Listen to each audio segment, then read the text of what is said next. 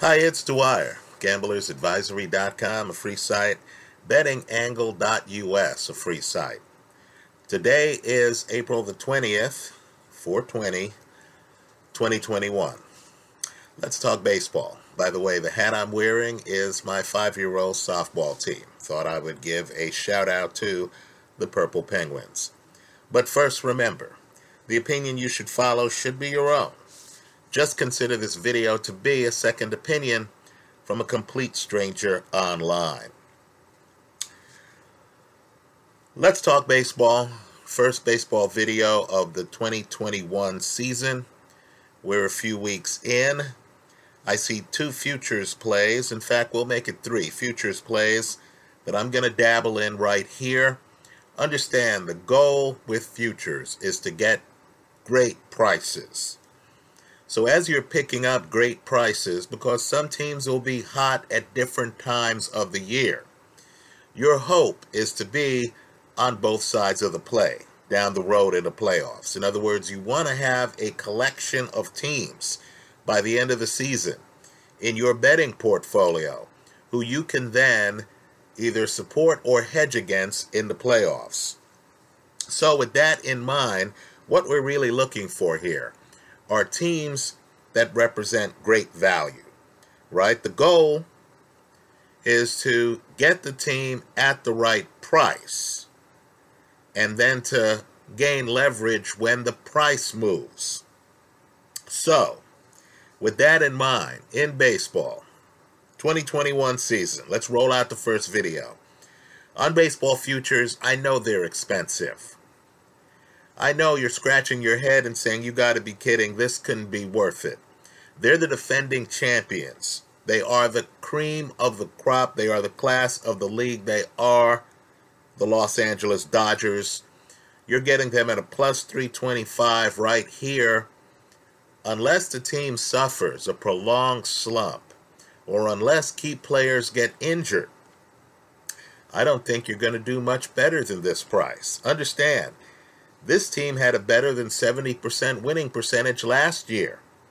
Understand, the team is thirteen and four this year. They have continuity all over the place, including at manager, right? I think the Dodgers at plus three twenty-five need to be part of your betting portfolio. You might as well get them at this price. It's expensive. You're getting quality here. This is the Tesla of the major leagues. The next pick, they're doing awful. They're five and ten. They're the team I grew up with. They're the team I still root for, the New York Yankees. Again, they're five and ten. You're getting them at a plus six fifty. Folks, if I told you that you could get the Yankees at better than six to one odds, I believe most would leap at that opportunity because this team, talent-wise, is loaded. Let me point out, in last year's shortened season, the Yankees won fifty-five percent of their games. They finished second in the East, the A L East. Well, let's just talk about their rotation for a moment. Right, I'm just going to name the top three pitchers. This is how loaded the team is. Gerrit Cole, career, career, has a one point one one three whip. Again, a one point one one three whip. Folks, he's finished in the top five in Cy Young voting four times. Well, let's say you're not impressed by that. Let's say you say, hey, I, I didn't hear you say he won the Cy Young. He just finished in the top five four times. Well, Corey Kluber, same rotation, Yankees. He's won two Cy Youngs. And, of course, his whip is one point oh nine five.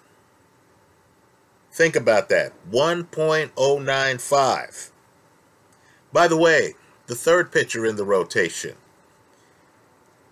he's not as feted. He hasn't won the awards that the other guys have, right? He hasn't been in the top five of the Cy Young voting.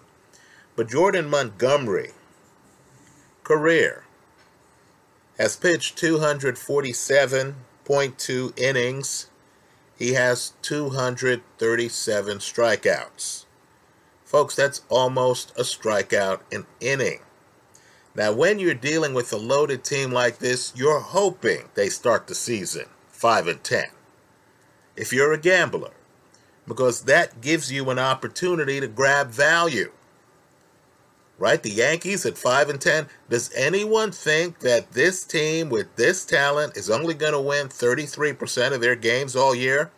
And look, I know Boston's out to a fast start, but this is baseball. It's a marathon, not a sprint.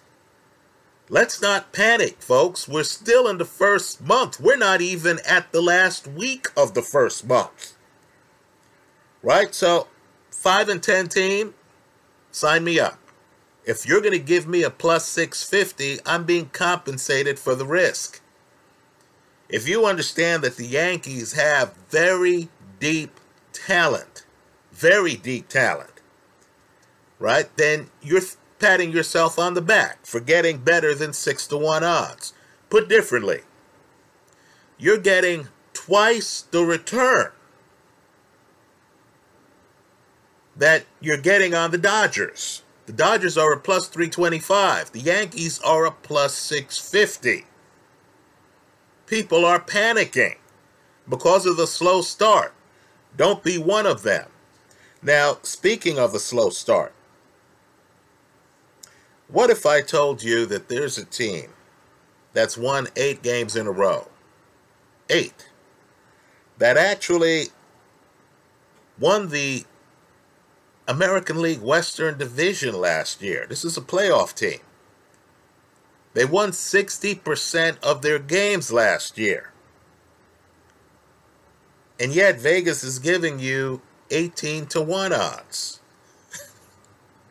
Again, you're getting a plus eighteen hundred on the Oakland A's.